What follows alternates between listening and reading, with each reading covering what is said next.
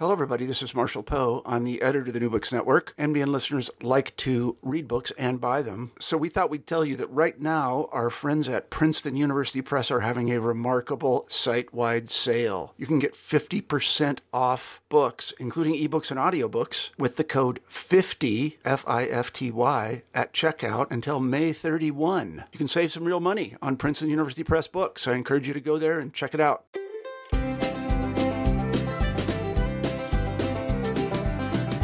Hello, everybody, and welcome back to New Books in the American West, a podcast channel on the New Books Network. I'm Ryan Driscoll Tate, and our guest today is David Vail.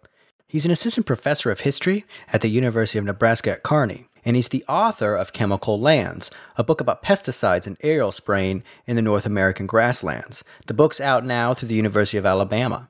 David Vail, welcome to the show. Oh, thank you for hosting me. So, David, why don't you start by telling us a little bit about yourself uh, and how you became a historian? Sure. Um, I really enjoyed history eh, all the way back into junior high school. Um, and so, for me, uh, becoming a historian was one of these lifelong goals that we all sort of have when we're young. And fortunately for me, um, I sort of found my way with it. Uh, I grew up in Oregon, and so every degree sort of brought me eastward. And so, um, I ended up getting my PhD at Kansas State University in 2012. Spent some time doing public history work and archives work, although I specialize in environmental history and history of science and technology and that sort of thing. And um, ultimately found myself at University of Nebraska at Kearney, where I could really explore um, some of these themes that we'll be talking about in terms of chemical lands. But really, I mean, I, if I think about how I became a historian, it has a lot to do with connections. Uh, most interestingly, about you know landscapes and environment and technology. And so, I, as I think back on this question, actually, it's it's really curious to see how all those pieces come together in my own professional career, not just in my scholarship. Yeah, yeah. So why don't we start with how you came to write this book, Chemical Lands? Uh, where did the idea come from? Yeah. Um, so as a master's student at Utah State, um, I started really thinking about how the relationships between environment, technology, agricultural science, um, agricultural landscapes, but specifically like extension science and that sort of stuff that we see at land grants, at a land grant, Utah State, um,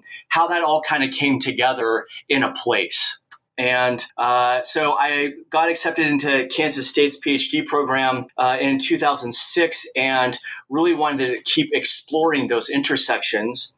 And so, as as most listeners probably know, um, uh, you know, you have an advisor or you have someone important in your life that sort of says, "Hey, I really like these ideas. Have you ever considered these remote archives in this one box that I know in the local archives um, or special collections?"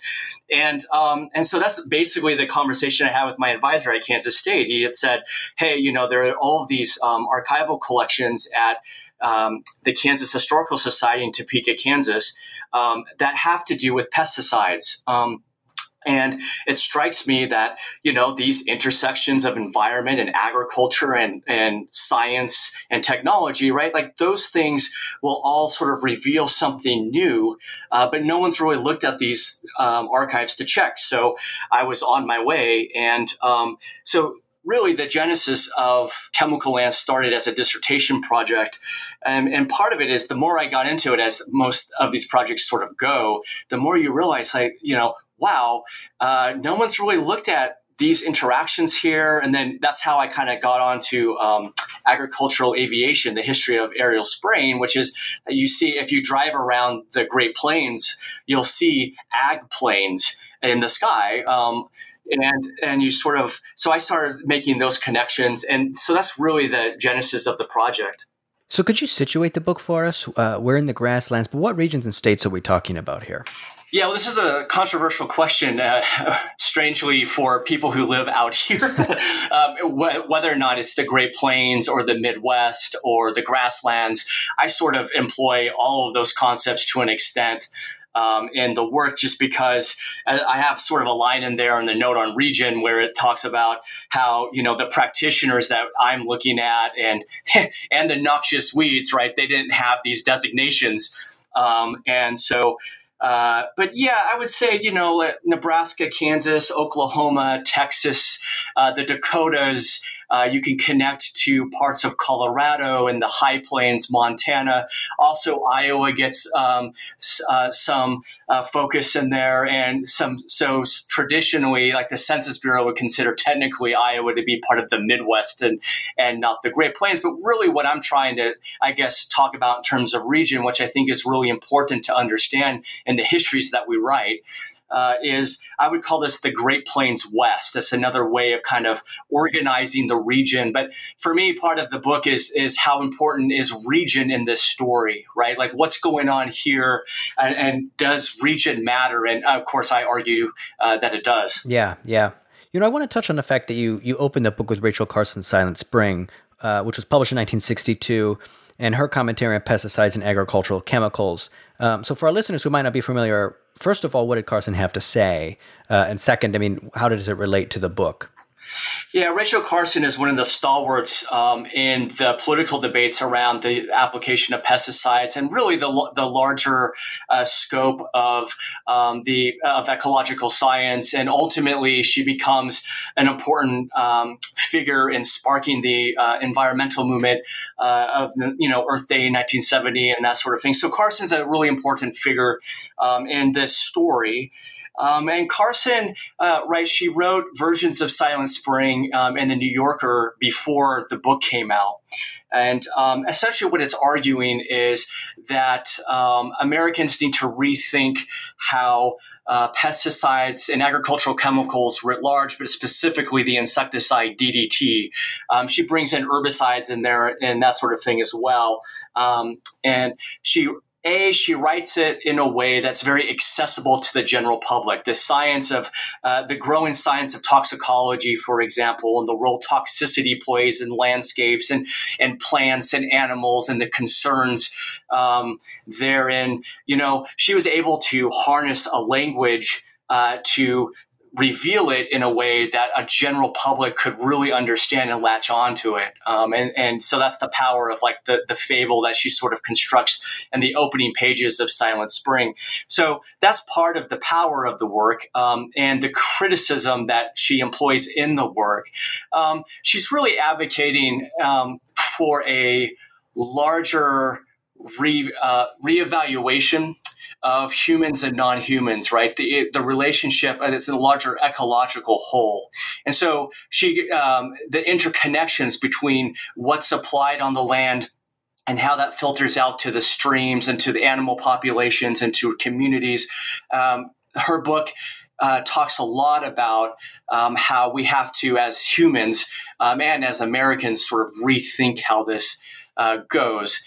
Now, there's one thing that is always overlooked, and um, I always like to bring it up. I bring it up in the book as well, which is that although she's she's criticizing how chemicals have been used and the dangers uh, sort of that she feels have been overlooked and the science proves it out um, that she employs in the book um, she's she does say um, that uh, uh, she's resisting saying that all this needs to be made illegal or something, right? That we have to basically manage and rethink how this goes. Now, um, that gets overlooked in the growth of the political um, polarization of the period, where you get you sort of get into uh, two main camps. You're either in the applied chemicals camp, like the agribusiness camp, uh, or you're in the growing environmentalist camp.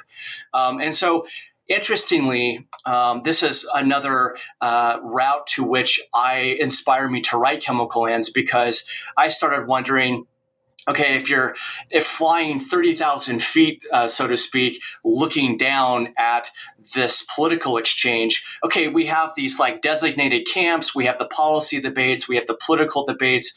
Yes, all of that uh, is pretty clearly defined, but it strikes me and I wonder how clearly defined it is on the field level, right, on the ground, um, and and within a region. And so, uh, you know, she was very uh, critical in Silent Spring about um, agricultural aviation, and she used a lot of the southern examples, um, the southern region, as sort of, uh, and they were good examples of the problematic nature of spraying um, insecticides and herbicides on landscapes without really understanding, um, at least her argument, not really understanding the um, exchanges and, and the relationships that come, uh, the diverse sort of the, the problematic ones that come uh, when you spray highly toxic things from the air to the ground. Yeah. You know, so the background to this is what you call uh, the emergence of a post war chemical landscape or a chemical agricultural landscape. Uh, what do you mean by that, and, and, how did it come to be? Yeah. Um, so, so what I wanted to try to understand uh, more holistically within the region, right? Um, so we have all these actors on the ground trying to produce um, for a growing um, a, a, a, growing group of people, a growing emphasis within production landscapes um, to produce as much as possible. Um, and so, in order to do that, you had to, you, you, couldn't just rely on manual labor anymore to, to remove weeds or to fight insect infestations. And so, um, you know, DDT as the insecticide or the popular one after World War II, uh, 2,4-D, the herbicide, like both of those become very, very popular, um, almost, at least they're marketed by chemical companies, almost as a silver bullet uh, uh, to uh, tempt all this. And, and, you know, the chemical companies uh, have um, the World War II to sort of rely on, right? And, and insecticides and herbicides were used very, very effectively um, in World War II uh, and especially in terms of disease. But okay, so all of that is sort of well known at the national level. And what I wanted to do is see how pesticides, insecticides, and herbicides, how they shifted things, how they changed things within a region. So I, I picked the grasslands to do that. So part of what the book is trying to get at is this idea that, you know, pesticides change things and they created new technologies, which the ag plane is one of them. They, they uh, remade um, ideas about farming and and ideas about possibilities of production, um, and also attitudes about health, and, and brought new dangers to that. Um, so I tried to get at this. Um, that's part of the chemical landscape, right? So the, the environmental part, the uh, community based part, the cultural attitudes part of what comes into what a landscape is. Um, and then part of it is who are the practitioners in all of this. So like the the scientific exper- experts versus the people actually using the stuff on the ground or in this case the sky. Um, i was curious about how that fits into this larger chemical landscape. So th- those are some of the components about um, how that all looks in terms of a grasslands landscape as it when it comes to sort of like how is the chemicals converting this place into an image of themselves? Yeah. I mean to get a sense of the change um, you know pests aren't new. Um, how had farmers you know tried to deal with this kind of problem before? What were their solutions before the emergence of this chemical agricultural landscape? Well and, and this is a really good point because uh, a lot of people living in the Great Plains had uh, a recent memories of drought and and infestation of, of grasshoppers. You know, the drought of the 1930s. Um, the issues around uh, grasshopper infestations and pest infestations um, are fairly recent, and then a few generations before, you know, so uh, like uh, two generations before that generation, they would still have uh, historical memory access in, in, through family experience and other things um, to remember like early 1900s problems with pests and how they dealt with that was largely through manual labor, and and so part of that is, you know, in the early chapters of Chemical Lands, I try to scope how that is and then how that changes after World War II.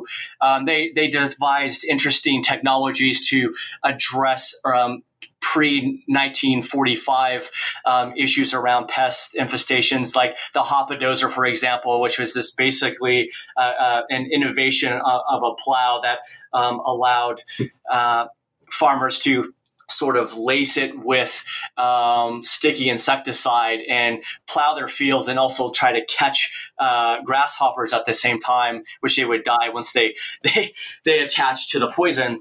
Um, so there are obviously attempts, but that's still sort of manual labor with the advent of um, you know agricultural chemical explosion after World War II, you have not just uh, more potent alternatives, but you have a whole technological infrastructure that's being built to um, deploy that that more potent version after World War II. Right. So the heart of the book is about aerospraying, so I want to get to that. Um, what's your argument here? How did aerospraying develop, and, and how did it change things? Yeah, uh, so part part of um, my focus on aerial spraying is that there historically there's been a deficit um, of focus on that specific industry, that agricultural industry, which sort of crosses the boundaries of many different historical approaches. Right, there, it crosses the boundaries of historical, like history of technology. It crosses the boundaries of history of science um, and agricultural history. So I thought, in some certain respects looking at not just the industry, but the ag plane itself and the evolution of that um, connects to all of these different historical lenses that then uh, reveal new um, relationships within the region. Not so it's not just an industry history of it, but um, yeah. So I was curious about those sorts of pieces, how all of those um, uh, pieces, the history of science, uh, the history of health, the history of technology. Um, all and agriculture all fit into this one thing, the ag plane. So that's part of it. Part of uh, so exploring that. Part of it also becomes um, it's a manifestation of, uh, of the field view approach that I'm taking in the larger book. And it goes to the argument of how these local and regional practitioners um, uh, sort of carved out their own expertise and their own notions of agricultural health to try to understand the relationships um, that sort of are working out in the field pre prior to the uh, politics and the the legal um, infrastructure that ultimately comes into place. So, like for example, I try to profile pilots like Don Pratt in Western Kansas, and he had all these contracts for Western Kansas wheat, um, but he established a basically, and this is in his ag uh, plane hangar, he established his own laboratory to train his own ag pilots. So if you wanted to go work for him, you had to train a week um, with him in terms of aviation, the aviation side, right? Because if you're going to fly, you have to kind of know how to fly. Um, but but then also you had to train a week at basically learning the chemistry of the insecticides and the herbicides that would be uh, deployed. He had his own test plots to show pilots how weeds grew at different stages. And oftentimes, this is in conjunction and alongside agricultural experiment station personnel and cooperative extension efforts through the local land grant, which that would be Kansas State. But throughout the, the Great Plains, you see that kind of um, highly localized efforts to try to understand all of this. Um, in a way that is very localized, uh, very innovative. And so the ag plane becomes a, a manifestation, sort of represents that part too. So it's a nexus of really the technology and the environment coming together uh, within the plane itself. Is that what you're saying? Yeah. I, I, yes. My answer is yes to all of that. It's absolutely it's absolutely a nexus. Um, and in fact, uh, as as I tr- I try to go along in the book and, and, sort of show how the internal environment of the ag plane um, matters too, and how pilots are are uh, sort of adapting their uh, early planes um, to sort of compensate for the problems uh, and try to standardize as, a, a catch term that they they come up with. This is the best way to try to understand what they're doing. Um, and then also their co- contribution later, the Great Plains pilots' contribution later to a much larger uh, national standardization of aerial spraying and pesticide application, first sort of overseen in the 1950s by the USDA, and then ultimately the Environmental Protection Agency uh, takes that over after it's established. And, and so what you see is, and I was excited to find this and, and interested to find this, you actually see a lot of the ag pilots of the Great Plains participating and shaping national policy or at least suggestions through these en- these government entities about sort of standardizing the process across the country. And you really do you really also see this with the um, desire to standardize the ag plan itself not just the policies around how to deploy it in the air what, what you have to consider in terms of environmental conditions in terms of region in terms of laws that are maybe existing at the state level um, at that point. Uh, and so there's that part too um, you have this ag engineer named um, aviation engineer uh, named Frederick Weick, uh, Fred Weick, who was uh, in uh, Texas at College Station, and he and he was uh, part of like he ran around with Amelia Earhart and Charles Lindbergh, so he's sort of the the ag the aerial engineer uh, person in that group.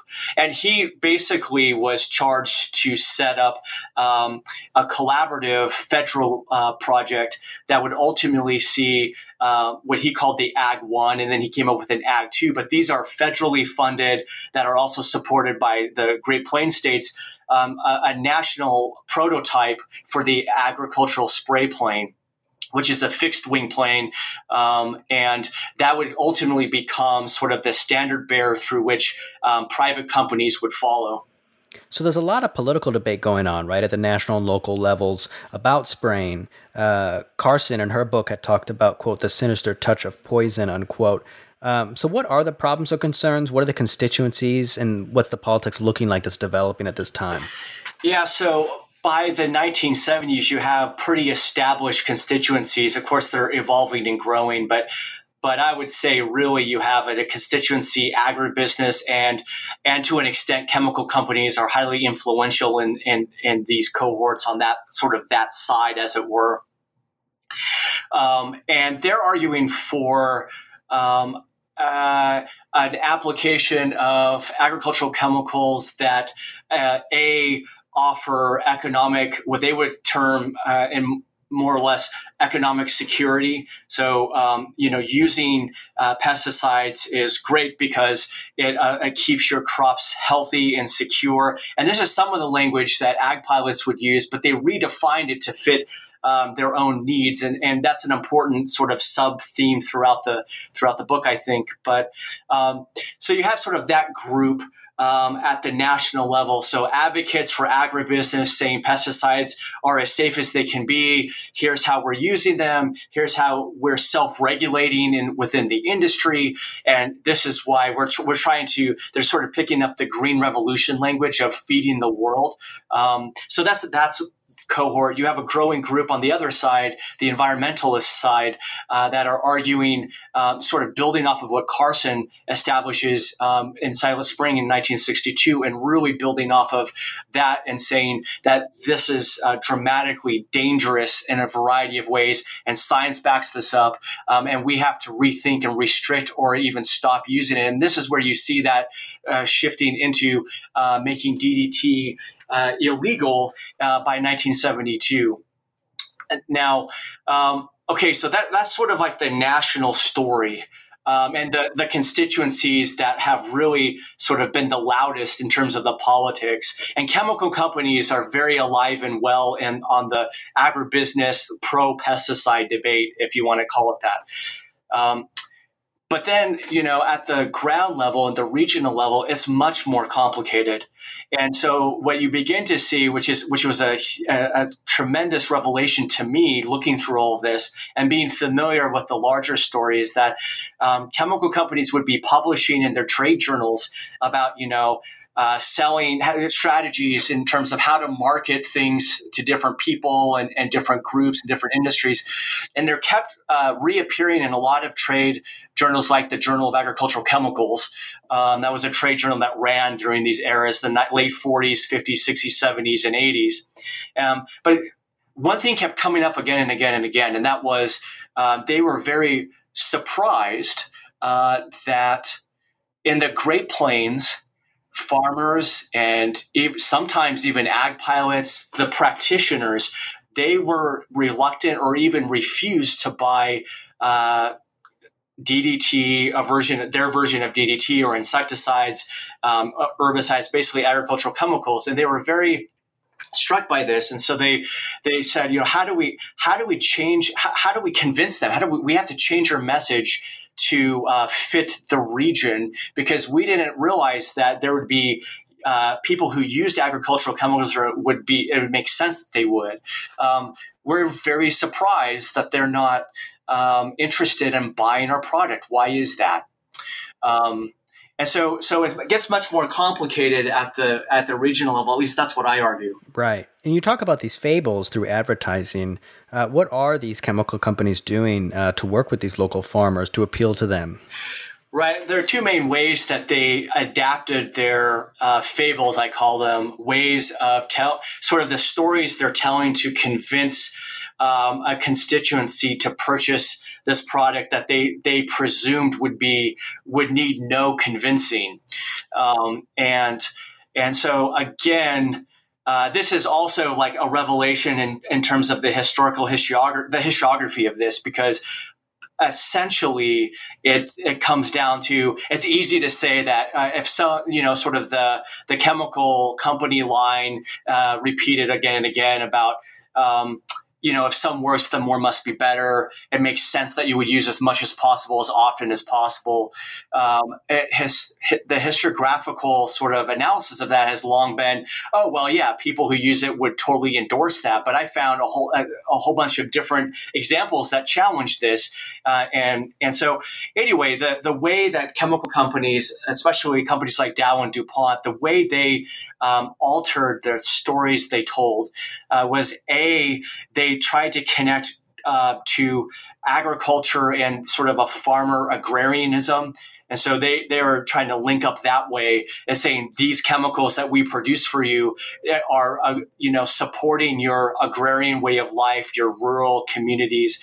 Um, that was A. B, which is a really funny line. Uh, and part of the innovation of the work, I think, is that, you know, I explored all of these different conference proceedings for like the North Central Weed Control Conference, for example. And that um, there you had all these different constituencies, scientists, farmers, ag pilots, chemical, ultimately chemical chemical representatives all sort of coming together. And in these proceedings, you really see the, the second option uh, that chemical companies are trying to employ, and that is we got to tell this story by getting what they call dust on our boots. So we actually have to go out there and talk with these people, right? so, um, so that this is a way of sort of shifting this message, but they realize that a personal connection um, and a sense of place would go long in convincing uh, Great Plains people to buy insecticides and, and herbicides um, during this era. Yeah, and I actually want to get back and ask you about the ag pilots themselves. Um, are these independent contractors? Are they working for the chemical industry? And if so, is their relationship to the chemical industry changing over time?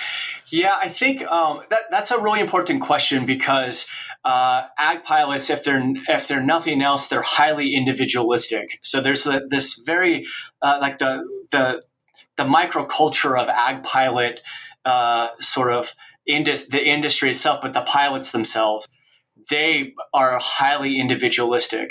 In fact, I would say that um, this is this is where like sometimes it makes sense that they would challenge regulations because they believe they're uh, self-regulating well enough. Um, at other times, they didn't. They they rejected chemical company representatives because they would argue they had a better sense of the toxicity uh, require. You know, the toxicity relationships within the ground and the air, the conditions. These chemical representatives, they didn't know what they were talking about. I mean, that's that's how they would see what they were doing. And then finally, um, to the extent they wanted to promote an image of themselves that was highly um, specific to expertise, sort of a practitioner expert, if you will. And so, uh, to the extent that they're collaborating at all, they're collaborating uh, uh, within their groups. So they would hold their own um, agricultural aviation society meetings, and every state has a chapter.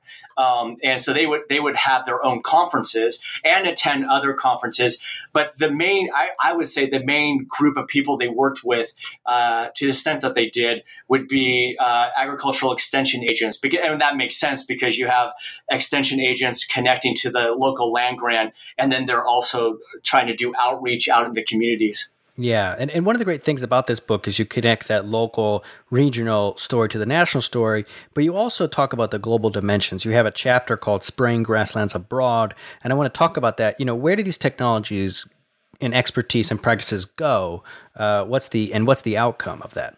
Well, so there are two two ways to answer. One is there's uh, growth um, within grassland uh, regions around the world. And so other farmers who farm grasslands, like in New Zealand, for example, or in Canada, um, are looking to the U.S. Great Plains to see both what's uh, what's effective and the debates um, at the regional level, but also what's uh, failing. And so, what I try to do is explore how certain U.S. pilots are flying up to Canada and working with weed scientists and agricultural um, aviation pilots in different provinces in Canada, for example, to kind of explore that uh, international network. And then also, they would attend meetings and visit um, New Zealand. So I try to stay with the grassland regions um, but what we also see is by the 1960s,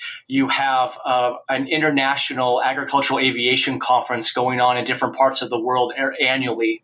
Uh, and so you have U.S. pilots, many of whom are from Great Plains states, um, attending these international uh, meetings. And again, just like in a sort of a, a smaller version of that in the region with the uh, weed control conference uh, and other conferences, you see some of the same debates. You see producers attending, you see um, and, and, asking questions about their specific countries and policies. And so you see how agricultural aviation, but also this larger story about um, agricultural chemicals, how that's spreading abroad.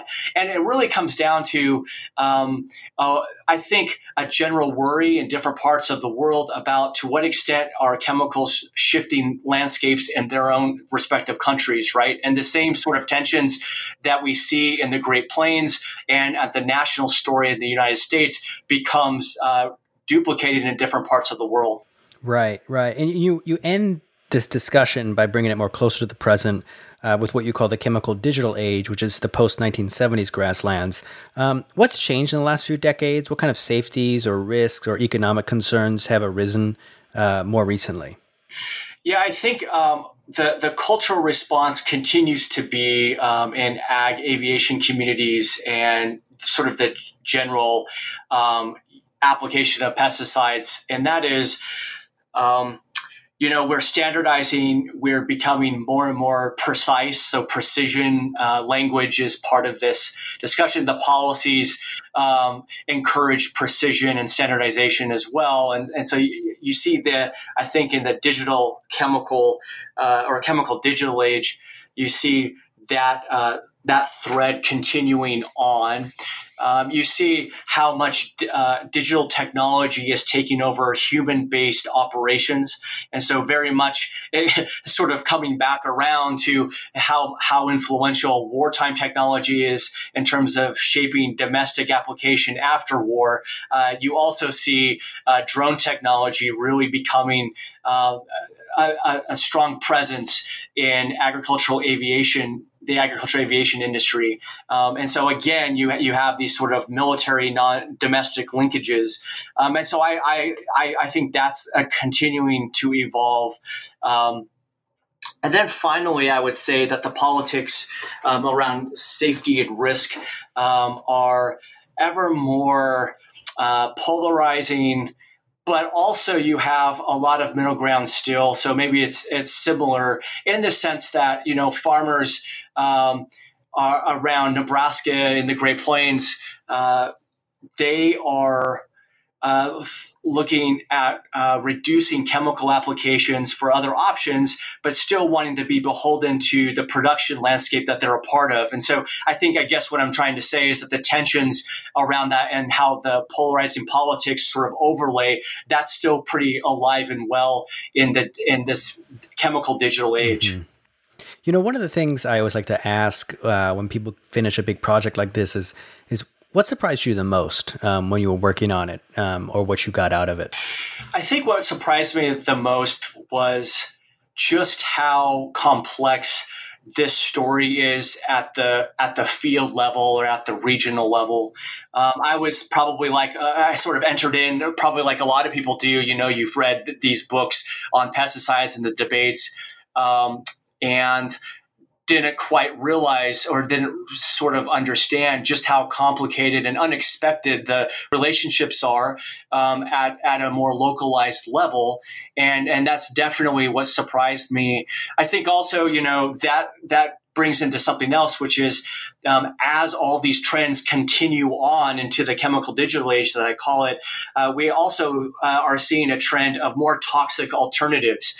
Um, and that's going to become a, a, problematic issue too. So you have sort of farmers right now who are saying, you know, we get that it can be problematic to use agricultural chemicals in the same way we have been using them. And maybe we need to back off because these more toxic alternatives can create more of a disaster and not less. So the, the risk reward for them um, is the risk is greater. And so that may explain some of the changes as well. But all that to say, kind of gets back to what is a, an important revelation that surprised me, which is just how complex all of this is at the at the ground level. Yeah. You know, David, we've uh, taken up a lot of your time today, um, but I want to ask you before we go uh, what are you working on next? Well, I really appreciate being here and being able to uh, talk uh, to you about uh, chemical lands. My next project, so I have a I have a second book coming out um, at the end of September. It's co-authored with my uh, with a colleague of mine, Deborah Reid, um, out of the Henry Ford Museum. It's called Interpreting the Environment. It's a public, a sort of an environmental history, public history book to help people in historic, uh, you know, running historic sites and museums um, to integrate environmental history into what they do. But my Very next cool. my next book my next book project after that, um, yes, I know, um, is I, I want to keep broadening on some of these themes, and so I'm looking at the history of environmental risk, agricultural science, and the origins of food security um, in the Great Plains. That's excellent. Sounds like a great project, um, David. It's been really great to talk to you, uh, and we hope to have you back again soon. All right, thank you so much. Yeah, take care.